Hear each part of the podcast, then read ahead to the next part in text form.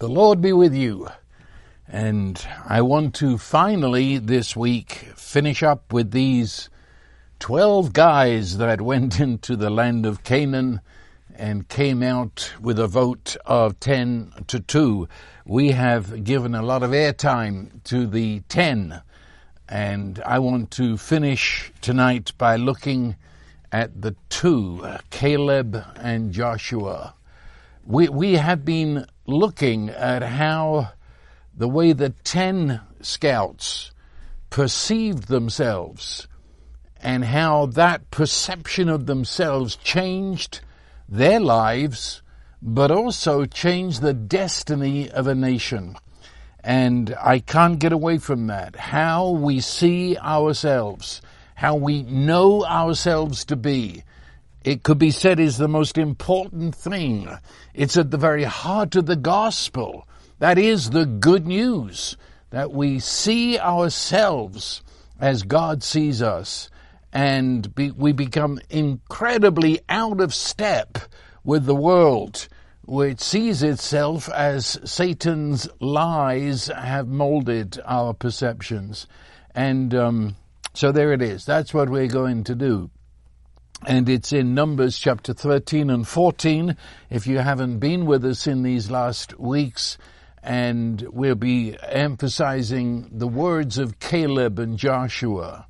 So let me ask every one of us, because I'm certainly asking it myself with great intensity these days, how do we see ourselves?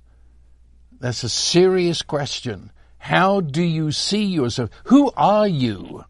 I think I, I, told you when I asked that question of a group some many years ago, um, the group fell apart, and I mean it. To be faced with the question of who are you? That is, who is the I? Where I look at me, and I, I who am me? Who is this I that is in the very center of my very self? And to, to the last person in that group, none had dared to look and answer that question. And so they hid behind the mask, not of who are you, but what do you do?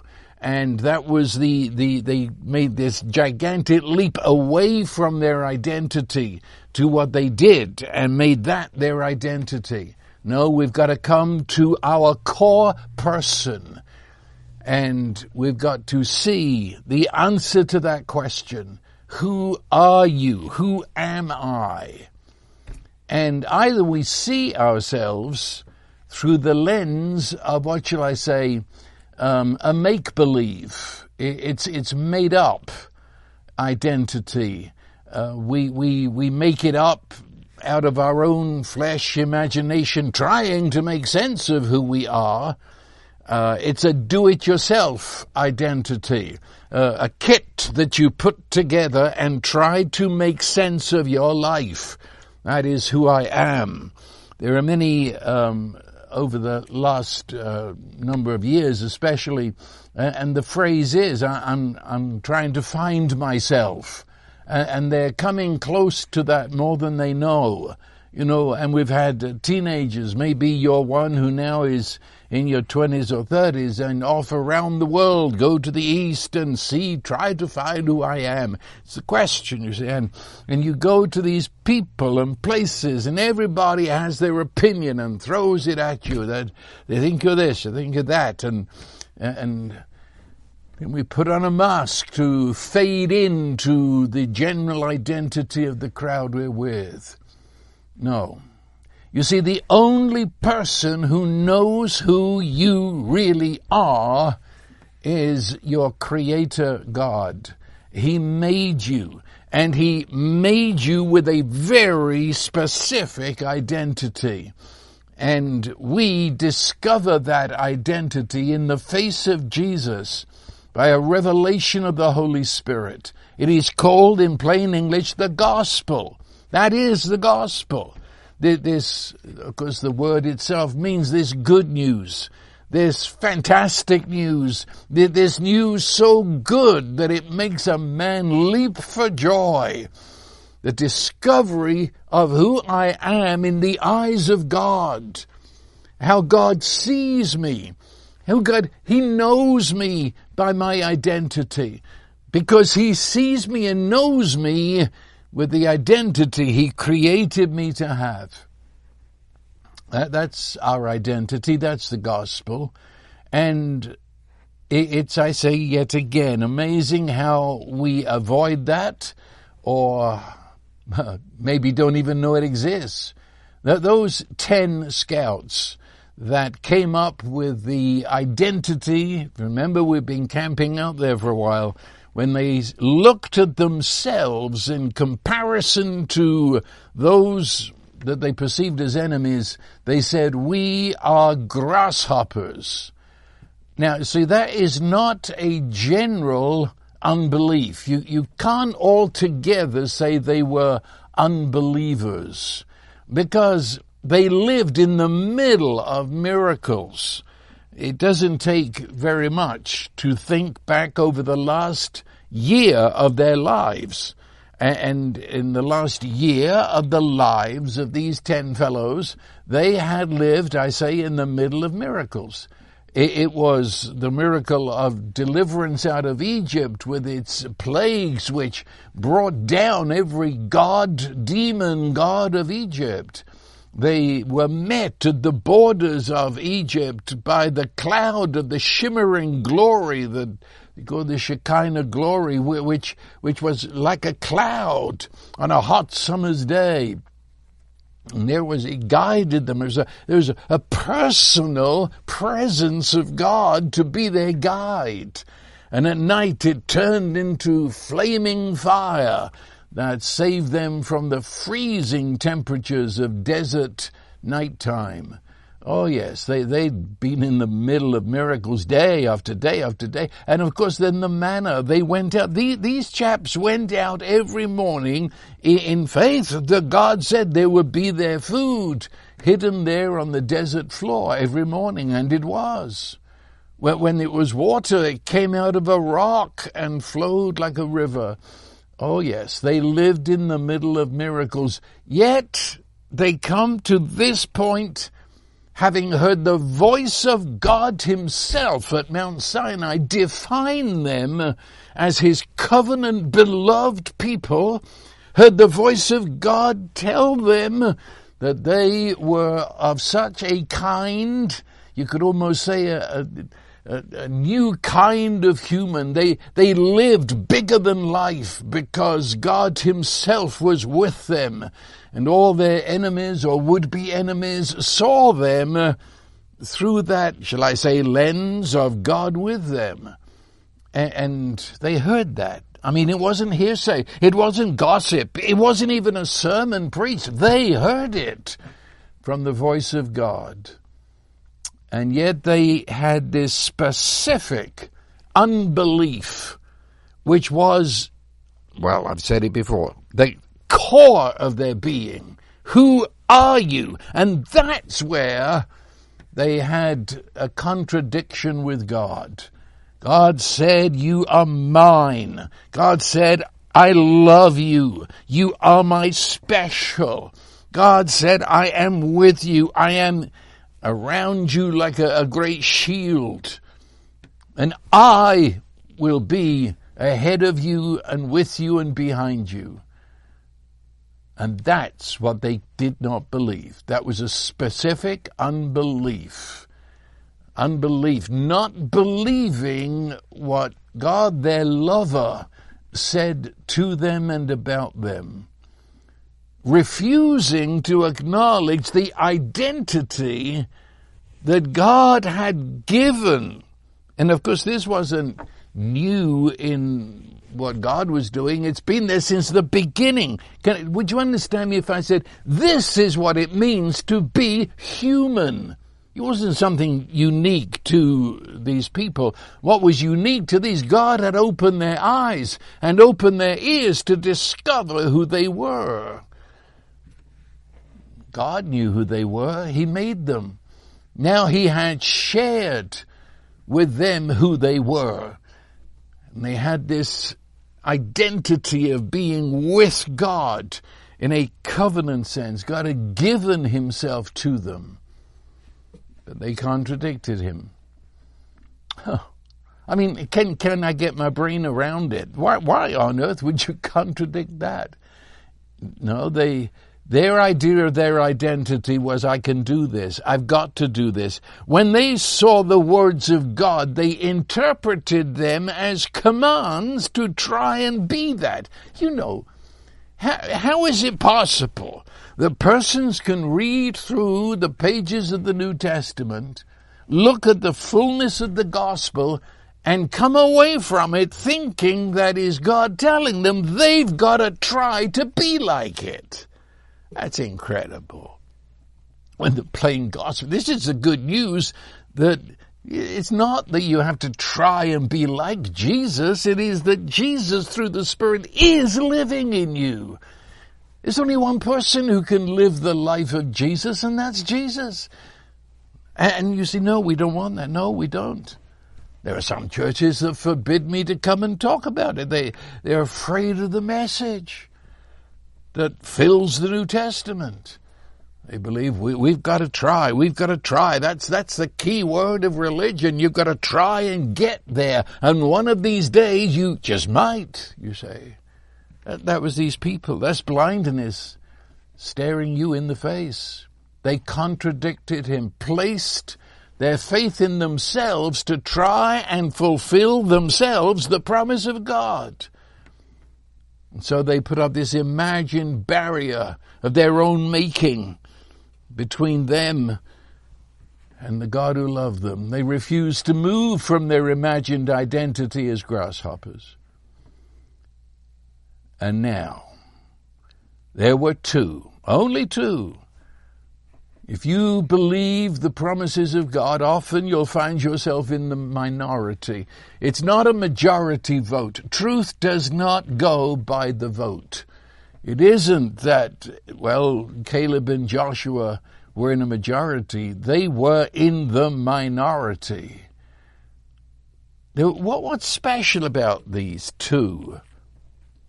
They had the same background. I mean, they were neither older nor younger. They were all about the same age. And they had all been there together in Egypt. So the, you could say, well, it was a slave mentality. You bet it was a slave mentality. But Caleb and Joshua had had the same upbringing. And therefore, any identity that came into their mind and imagination as slaves uh, well, yeah, they all shared that together. They'd all seen the same miracles. They'd all been there through the plagues. They, all twelve of them had followed the cloud and gone to get the manna and so on. They'd all heard that voice of truth that spoke at Mount Sinai. They listened to the revelation, the same as the ten.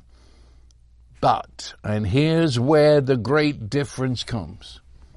Because you see, all all believers have the same Bible and, and can read the same verses, but it, it, if I'm listening just with my intellect, I, I tell you what. Do you remember Jesus confronted the Pharisees?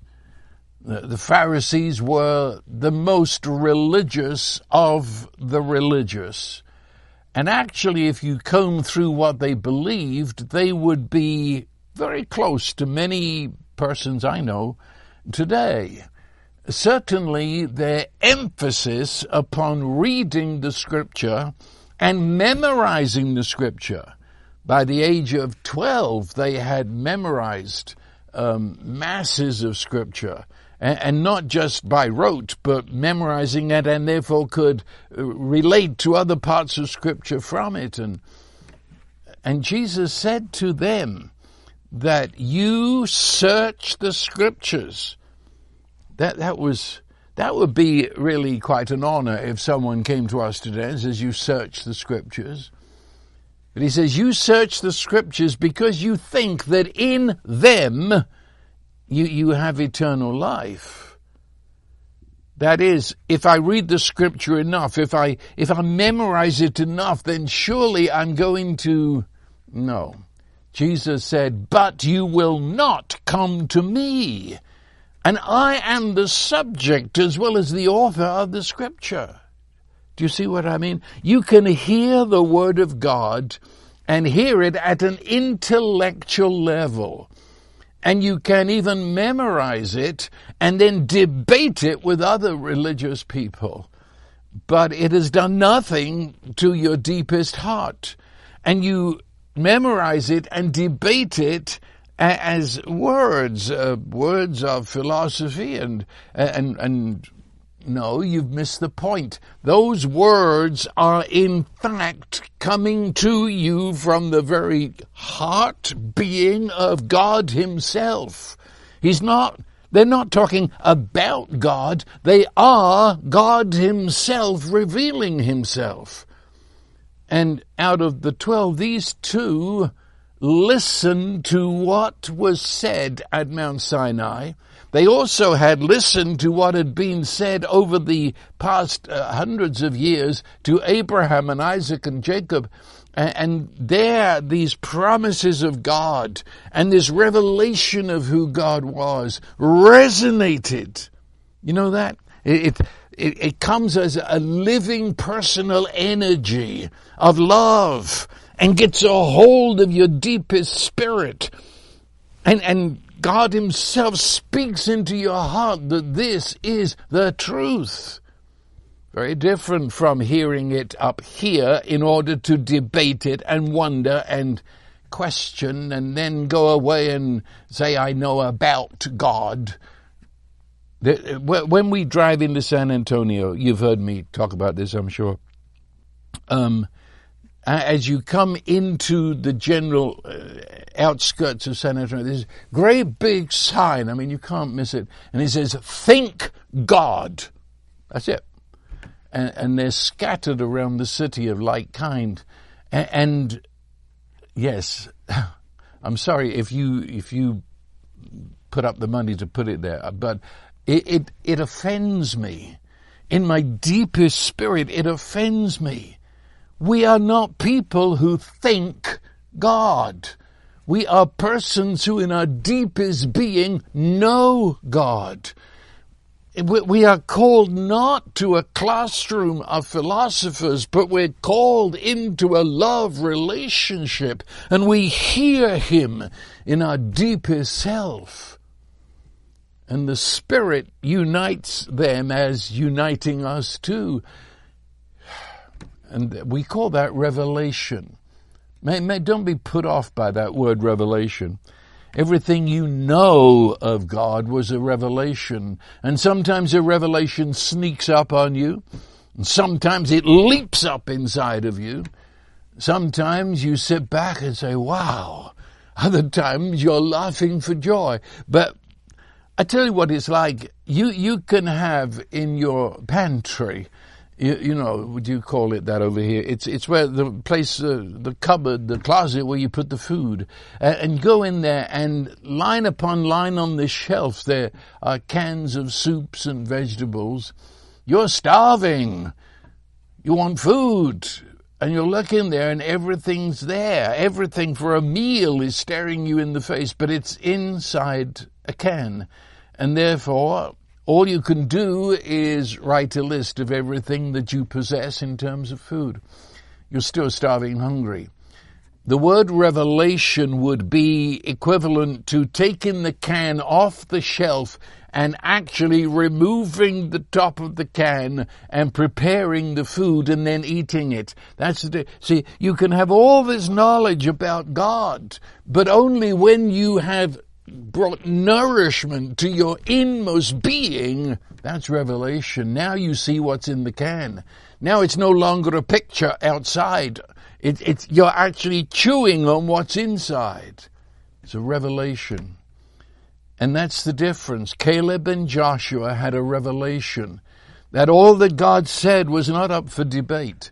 All that God said was not a jolly good idea. Isn't that amazing? Uh, we'll have to think about that. No, what God said, I say again, resonated, grabbed a hold of them and hugged them, arrested them, transformed their mind and the way they thought about themselves and about their futures. Everything changes with revelation because it's not just another idea. It is the opening of the curtains. It's letting the sun shine in. And you know that you know that you know. When I was 17 years old, the Holy Spirit led me to the prayers of the New Testament, which all have one thing in common, and that is that you will now begin to see what you'd never seen before, that you might know in your heart the very knowing of God. You don't know God, but you know what God knows. And I took those prayers, 17. I'm 81 now, and I have prayed those prayers every day of my life, sometimes two, three times a day. Open my eyes. Let me see. Let there be nothing that I merely know about, but give me eyes to see into what you're saying. Let me hear with eyes of my heart what you're saying. Come and grab hold of me with truth.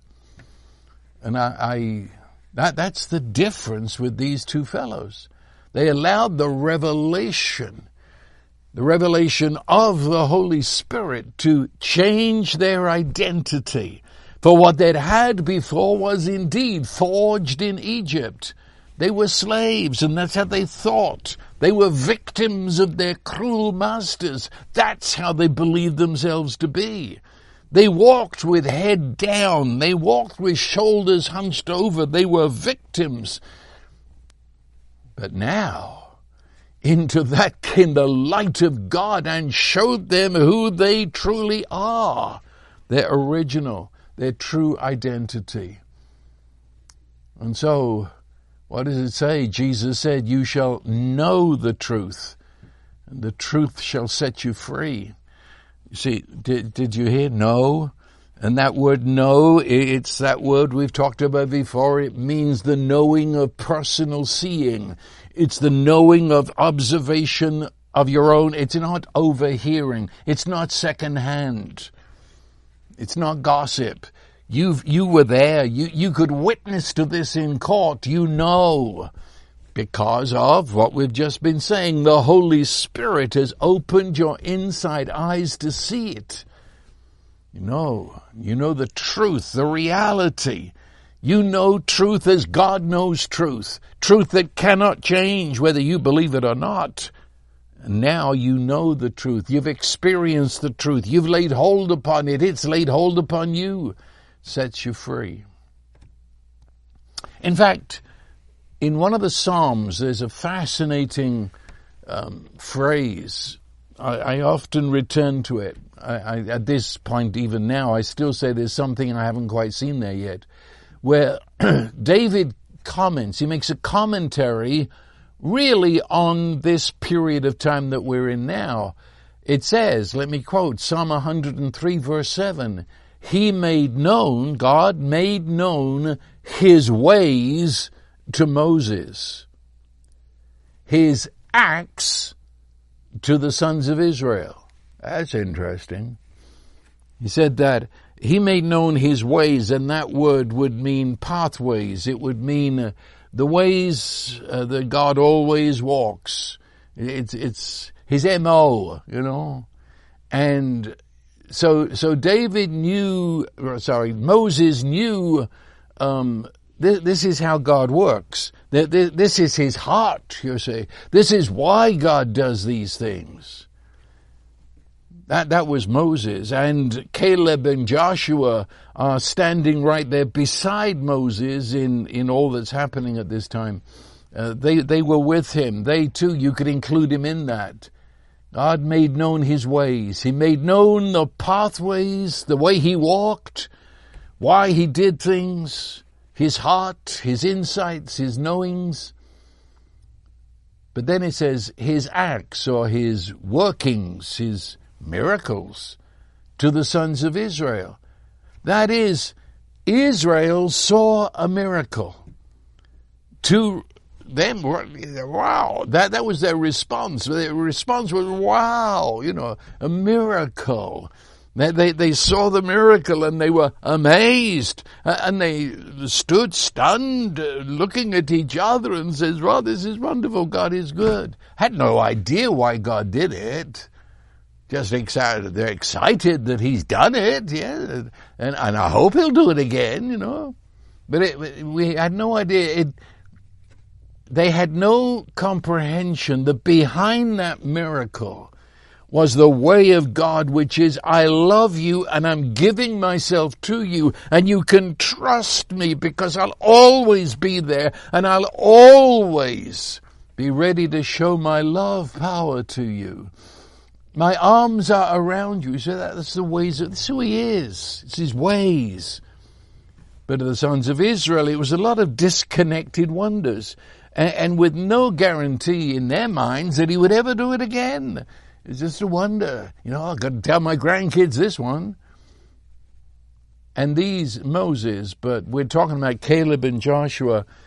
Um, one of the phrases that God used to describe Caleb and Joshua was they fully followed him. Fully followed him. And there is one way of translating that as they put their f- feet in my footsteps. That is that they are treading the path with God. That they, they're not, they, they don't think this is just an amazing wow. They realize this is the heart of God. We can trust Him. That wherever we are, God is unchangeably with us and He will always be experiencing life with us. And so this opened them up to receive whatever the Holy Spirit was revealing into their spirit, into their attitude. Do you know the word spirit sometimes, if not always, could be translated as attitude? You know what attitude is. Um, at least if you've got teenagers, you do. And they, they will sit there. They're not saying a word, but the, the energy coming out of them is spiked, you know. And, and, and you would maybe have said you've got an attitude. Attitude is um, a way of looking at life that gets into my speech. It gets into my tone of living. It even gets into the way my feet move because you can have an attitude that causes your feet to slouch along and tell the world, I don't want to be doing this. Uh, attitude, it shows up in your shoulders. They're either erect, I've got an attitude of accepting life, or they're hunched over and I'm bored and I wish I wasn't here. You know, attitude, what attitude? Well, that word attitude is, it's a possible translation to the word spirit um, Holy Spirit is indeed the attitude of God. That's. That's, uh, well, we talk about that for an hour one day. But my spirit, my spirit, uh, my attitude involves my expectancy of God and therefore my expectancy of the next uh, chapter in life. I'm walking in his footsteps. I'm anticipating his love. And I know he's for me. And that produces an attitude of joy and peace, expectancy. And that expectancy involves I expect him to be what he said he is, my strength, my wisdom. I can, I can handle this. That's attitude. I've got this. I can do all things through Christ who strengthens me. Or, as the Amplified Bible puts it, I am self-sufficient in the sufficiency of Christ. That's an attitude. Do, do you understand that? When they look, okay, put it this way, when they looked into the mirror of truth, they saw not only themselves, but they saw the face of God. For if he's in me, if he's with me, then for me to live is Christ, you see. And, so I look in the mirror. I'm very serious here. I know sometimes this sounds like poetry to some people, almost like a fairy tale to others, but this is the truth of the entire Bible, specifically the New Testament. That when we look in the mirror of truth, I don't only see Malcolm, I see Malcolm Jesus. I, I see Malcolm in Christ. I see Malcolm Christ in me. And, and that is not an addition. It's not, what do they call it in some of these, deeper life. It's not deeper life. That's life. This is not some second experience of supreme holiness. This is being alive as the Bible defines life. That, that was Caleb and Joshua. They, they they trusted, you see.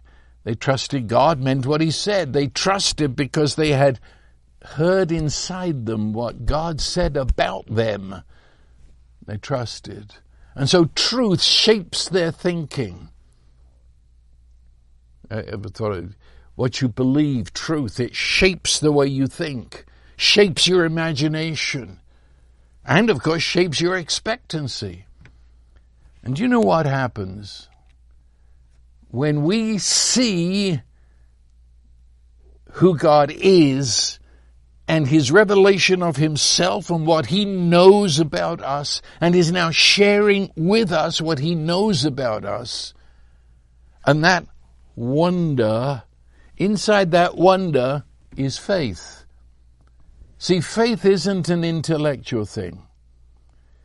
Oh, the number of people say, I'm trying to have faith. I'm trying to have faith.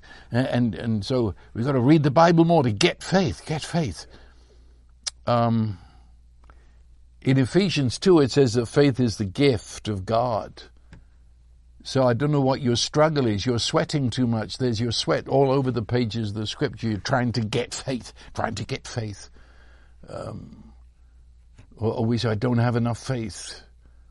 Well, Faith comes by hearing, hearing the Word of God, but please, that's a lot more than your Bible.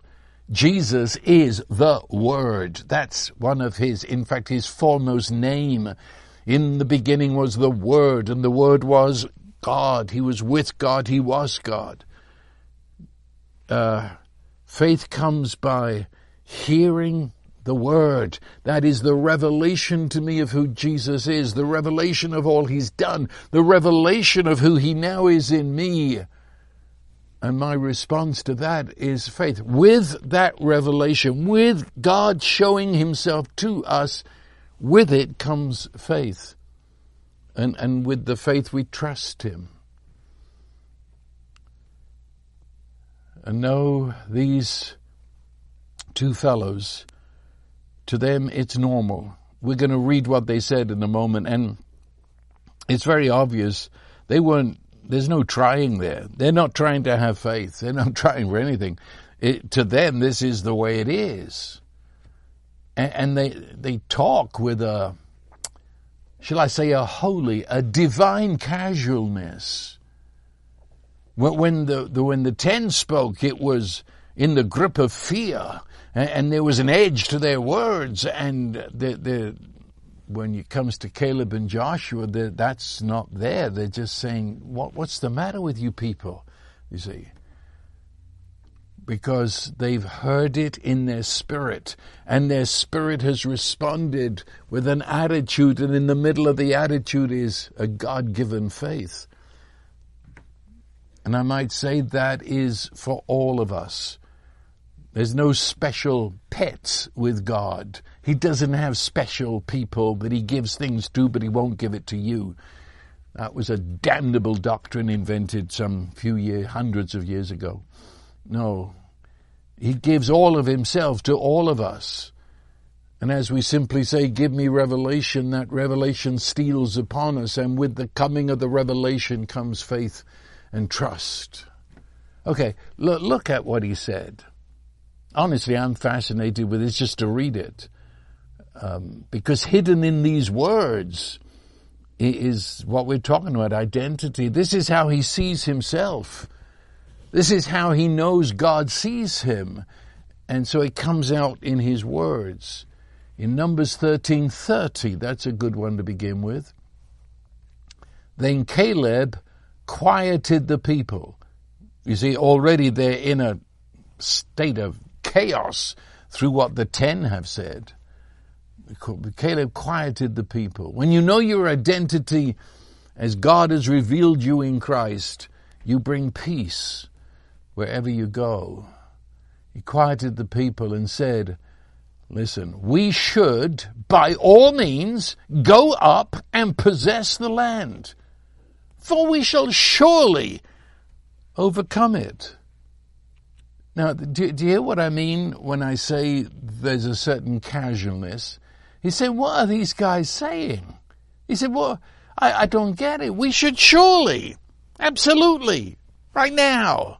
He said, We should go and take the land. We'll surely overcome everything they're talking about. I, I don't know. Now, just a minute, Caleb, you were in the land. You were with these ten. You saw what they saw. You saw these gigantic, monstrous creatures that um, worship demons and are demon empowered. And he said, I saw, yeah, I saw that, but God saw it before I did. And he said he would be with us to go. So, well, what's the problem? And he wasn't being snarky. It's not sarcastic. The man is honestly wondering, why aren't we going in? Because what I know is the final truth, and I didn't make it up. God said it to all of us. Numbers 14, verse 7. This is when he expands it. He says, The land, that's the land of Canaan, which we passed through to spy out, is an exceedingly good land. Oh, brother, if you could see that land. Now listen. He says, if the Lord is pleased with us. Uh, incidentally, the word if there, if is not to be looked upon as um, a question mark. We, I mean, in plain English, we, we many times use the word if um, as seeing that is the case. Have you ever been to, say, a board meeting and they've they've re- read out all the we, we, the company possesses, and now here's what we need to do, and and someone says, well, if that's the case, if that's the case, then let's go ahead and do it. They're, they're not bringing up a question. When they say if that's the case, they're really saying seeing it is the case. And that's how the word if is used here. It's not, well, maybe, perhaps the Lord is pleased with us, or perhaps he's not. But if he is, no, no, no, no. He's saying if the Lord is pleased with us, he's saying, look, guys, let, us lay out everything we know, starting in Egypt and all that he's done, all that he's done, and all that he's said. We're, we're standing at the end of this revelation of God. Well, look, if the Lord is pleased with us, got eyes in your head? Of course he's pleased with us. Look at it. I'll come back to that in a minute. If the Lord is pleased with us, then he will bring us into this land and give it to us, a land which flows with milk and honey. Only do not rebel against the Lord. Do not fear the people of the land, for they shall be our prey. That is a good enough translation, but it's it's almost uh, now. Now I think he is being a bit sarcastic. Um, you could translate that where it says they shall be our prey. You could translate it as we'll have them for lunch. It it, it means uh, they're, they're nothings. They, they might look big, but they're empty. They're bloated. They're they're just. It, it's it's we'll have them for lunch. It, it's it's nothing. Then he says their protection has been removed from them.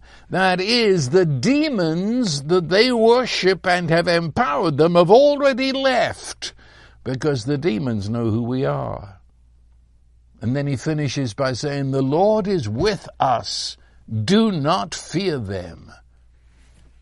Okay. And, and the, the Lord um, spoke very specifically and said, My servant Caleb, because he has a different spirit. Is, he's got a different heart attitude to these others. He has followed me fully, right? That's what I said before.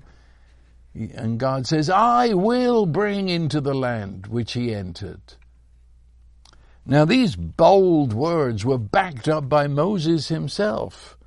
In Deuteronomy 129, Moses is telling what he, how he went through this period. He says, then I said to you, Moses said, he's talking to the children of these people, and, and Moses, Moses said, I, I said to you, do not be shocked. Do not fear them. That is, I, I, I know this situation looks enormously threatening, but um, don't, don't act as if you'd never heard what God said. That, that would be a good way of putting it. Don't be shocked. I, I know what I know what you see, but don't, don't you know what you've heard? Don't you know the commitment, covenant commitment of God to you? Well, what are you shocked about? And don't fear them. That's what Caleb has just said.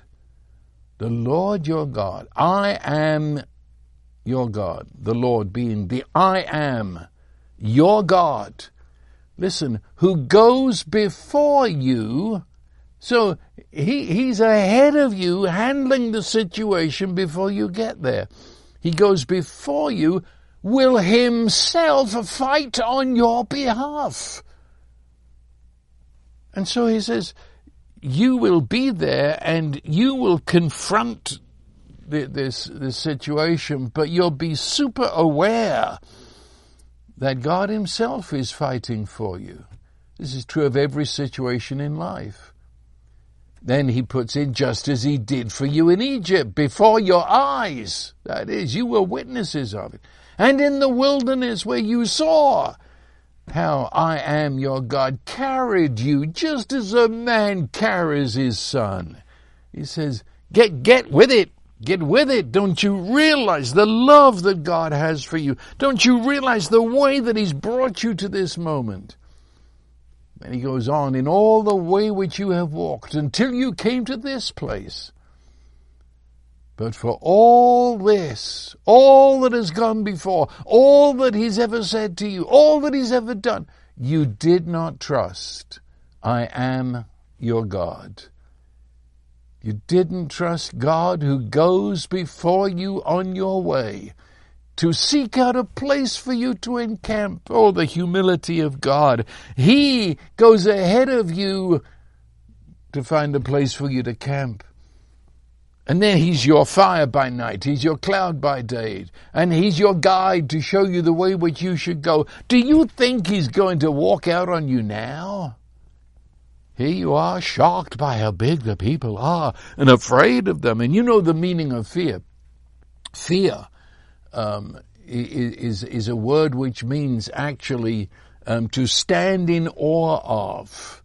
Actually, it means to worship. Did you know that? It's in Webster's dictionary, so don't look at me like that as if I had a new revelation. It's in Webster's dictionary. That's the meaning of fear. It means to worship. That, that is that you fear these people, that is, you are believing in, you are trusting in their ability to destroy you. You're trusting in their might to bring about their malignant agenda against you.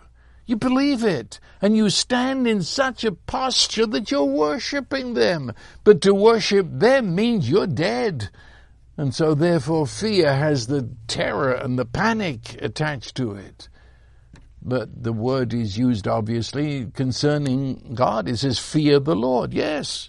Worship Him. Stand in awe and wonder of His love. It's the same word. Depends who you fear, what you expect of it.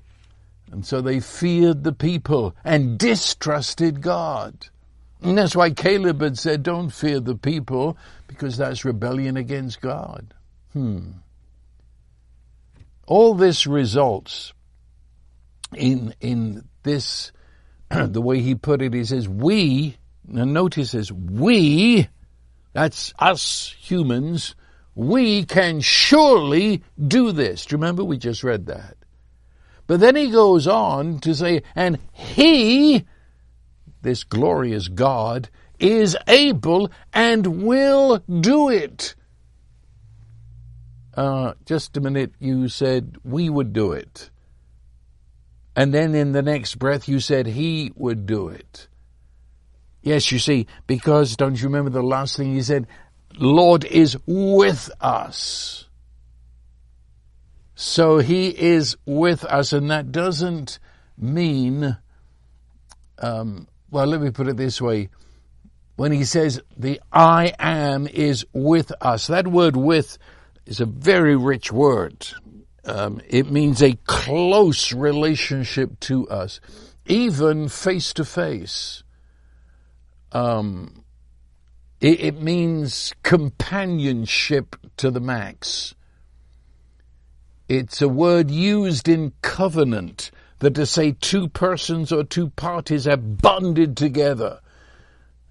Your, your witness has a bond to it, a glue, the glue of covenant. So that we are sharing life in common. We're sharing experiences together. we are participating in them together. so the Lord is with us. That means He is so closely associated with us, binding Himself to us in covenant so that He is experiencing what we're now facing so that we might experience His ability and strength and power and wisdom to do it. See, when, when we say He's with us, many people think He's sort of, what can I, like a chaplain you know, the, the chaplain in the armed forces, and he's there with the troops on the battlefield. But, um, well, you know, just there. Uh, as the enemy advances, you're not going to go to the chaplain. He comes in afterward when you're in need of him. Um, no, so when God says He's with us, He's not the chaplain that will comfort us when we've been beaten up. Um, he, I tell you, he's not like a journalist. You know, NBC, ABC, they have their journalists with the troops on the battlefield. But they're only there to photograph you as you get shot. um, the journalist, uh, he only observes and then reports on the battle. I'd, lo- I'd love to find how many believe that God is with us, but He's only there as an observer. He's sort of like your grandfather in his rocking chair and he's watching the kids play. And um, he, all he does is smile benignly, but he's not involved at all. Is that how you think God is with you? No. No. He is with us, in us, around us. He's our strength. He's our strategy. He's our peace. He's our joy. He is with us at our deepest core level. To the point, as we've already observed, the demons knew that God was with them and and had left already. um, you know, de- demon. The Bible says demons believe and tremble at the presence of God. Incidentally, demons also know who you are. You, know, you should hold that in mind. Demons know who you are.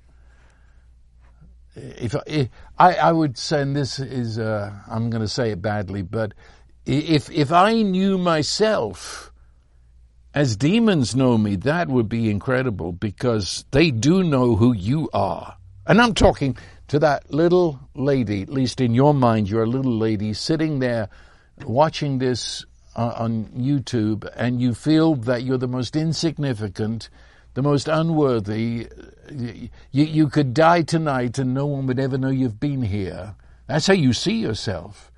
But I, am telling you right now, if you knew yourself as demons know you, you would sit up in your chair and realize that you are one with Christ and Christ is one with you and for you to be alive is Him to be alive in that situation. But that's only how demons see you. If you knew how God your Father sees you and knows you and loves you, huh you would never again, ever again, ever again think of yourself as insignificant. You would never let the blasphemy of saying I'm unworthy drip over your mouth. You would realize that you are in Him and He's in you and you participate in His action in life. You see, He made known His ways, but in knowing His ways then I'm bound to Him and I'm becoming part of, I'm one with his acts. I, I never think of myself acting, speaking as an isolated, independent person, because I'm not.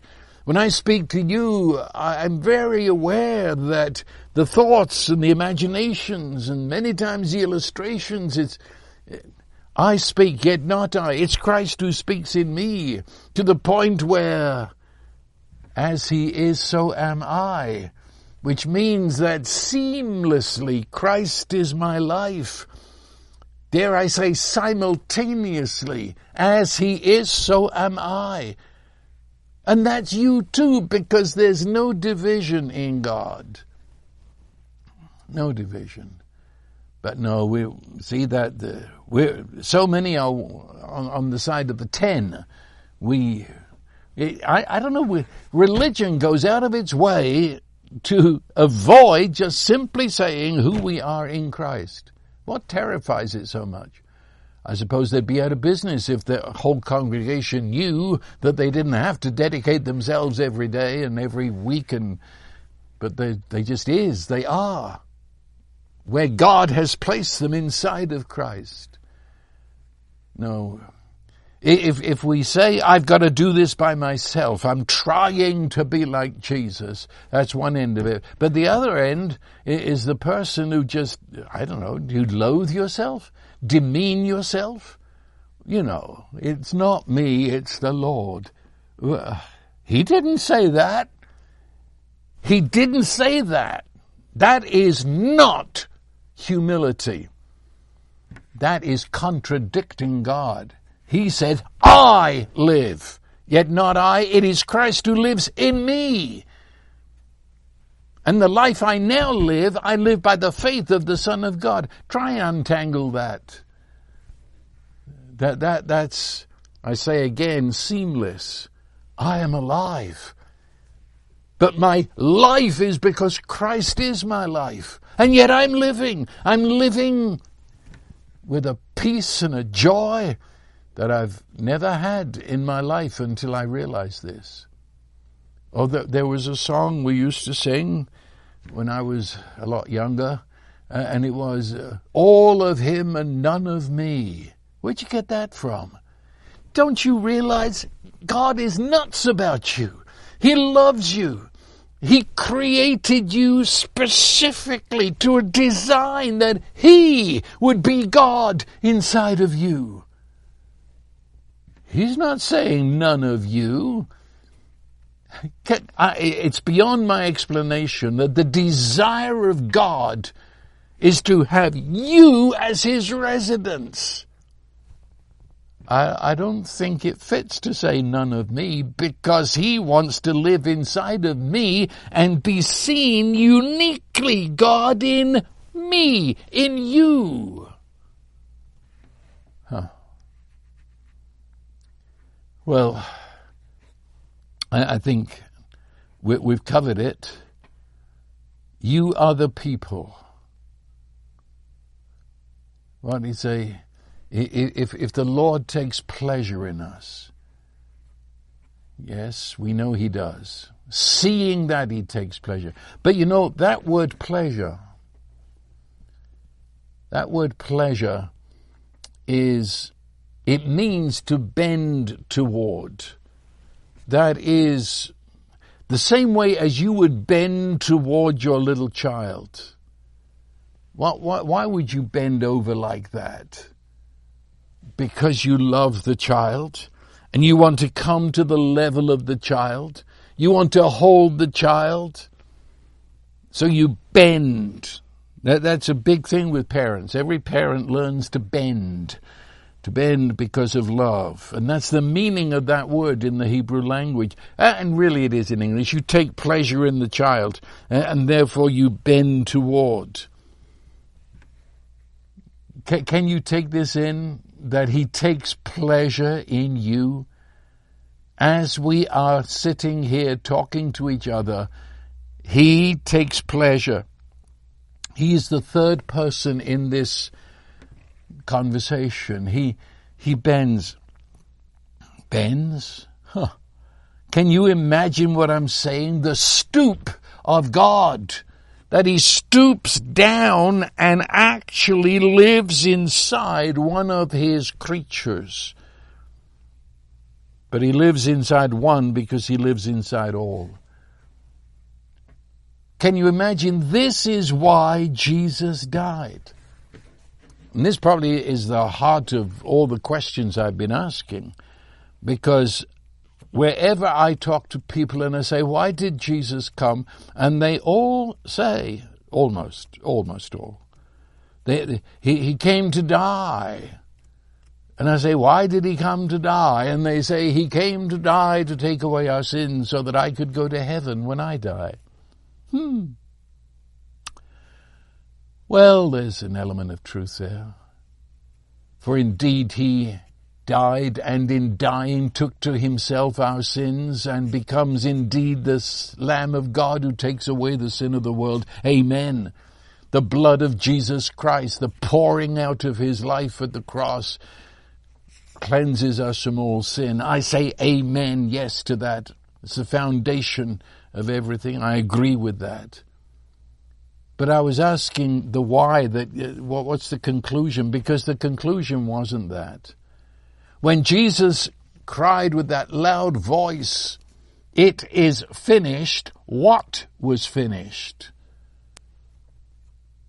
He tells us in a conversation he had about two hours before he was arrested that night. It's recorded in John 13, 14 through to 17. Four chapters. Now remember, he is about to go and suffer. He's about to die. And so in those four chapters, he is quite urgently telling the disciples of what's about to happen. And, and he's saying, you know, you're going to be plunged into sorrow and so on. But he continually returns to the subject of this is why. This is what's going to happen. This is what it's going to be like whenever it's all over. And I searched those four chapters. Not once, not once does he say, then you will know your sins are forgiven, and then you will go to heaven when you die. It's not there. And you would think two hours before it all begins, he would have given them, if that is indeed why he was dying, but it isn't. All through those chapters, he has one subject, and that is in that day when it's finished. In that day you will know that I am in the Father, that is, I am truly one with God the Father. He's saying you'll know I'm God the Son. In that day you will know I'm in the Holy Trinity. But he is then saying, but you'll also know that I'm in you. That is the same way that God the Son is in the Holy Trinity now as He is inside our humanity, one of us. He says, I'm in you and you are in me. You'll be one with Father and Son and Holy Spirit. He said, in that day, in that day, it, it will be like uh, you'll be like a branch that's in the vine. Now try and tell me where the vine ends and the branch begins. They are unity. And the life of the vine is the life of the branch, and the fruit of the vine is because of the life. It is so. And he said, that's where we're headed. And then he said, in that day, the Father will come and dwell in you, and I will be in you, and the Holy Spirit in you. We will come and make our dwelling with you. Huh. So the whole point of getting rid of our sin and doing it finally and absolutely by the power, authority of the blood of Christ the, that, the reason for that was in order that we might now, in our union with Jesus, be carried into union with the Father, Son, and Holy Spirit, and be what we've been talking about for the last hour. Do you understand? This is not deeper life. This is not just some second, third, fourth experience. This is not camp meeting time. This, this is not, this is Christianity. This is Gospel 101. This is why Jesus came. That we might live and in living be Christ in us and us in Christ. You say, how? Can I ever get there? Well, you're too late. You're there. It tells us that God the Father put you in Christ. And as I'm speaking, the Holy Spirit is awakening you to know that. And for some of you, what I've been saying many times these days, you don't, you don't know you're asleep until you wake up and then realize you've been asleep. And some of you listening to me now are beginning to realize you have been asleep. It means you're waking up to realize what this is really all about really all about. And and so I it says in 1 Corinthians 1:30 but by his doing the father's doing you are in Christ Jesus. Now that's you are. That's the way it is. And um, that means I, I, begin to live life from this reality. I'm not struggling to get into Christ. I'm there. I'm not struggling to become. I, I'm there. So now we live from being there, not toward trying to get there. And I would urge every one of you to look Ephesians 1:17 that's the prayer I referred to earlier that I prayed every day of my life. Find it in a modern translation, maybe the message, the passion, the mirror, um, and, and pray it. And just simply, that's the rest of your life. Open my eyes that I might see. I see myself as you see me, that I might be filled with your knowledge of me. And then see what happens. I do say that with my tongue in cheek because the Holy Spirit is straining at the leash to start making it happen. And so give yourself over to Him. Don't expect lightning. Don't put a time. Just pray the prayer and let the Holy Spirit, who's madly in love with you, do His thing. And He will sneak up on you, and there will be a sudden realization. You'll put your foot out of bed and you suddenly realize the newness of this day and let me read to you that verse that I closed with last week, but it's maybe even more appropriate this week. It's a verse that Pastor Rick in Myrtle Beach shared with me after a couple of weeks ago, and um, I'm going to be with him in the springtime. More of that later. But in, in this verse, it's 2 Corinthians 6, verse 11. And, and Paul is, uh, what? It's, it's this yearning. In the message paraphrase, it says, Dear, you dear, dear Corinthians, I can't tell you how much I long for you to enter this that we've been talking about, this wide open, this spacious life we didn't fence you in. The smallness, grasshopper thing, the grasshopper smallness you feel comes from within you. Your lives aren't small, but you're living them in a very small way. I'm speaking as plainly as I can and with great affection. Open up your lives. Live openly and expansively. And the blessing of God who is Almighty love, the Father, the Son, and the Holy Spirit.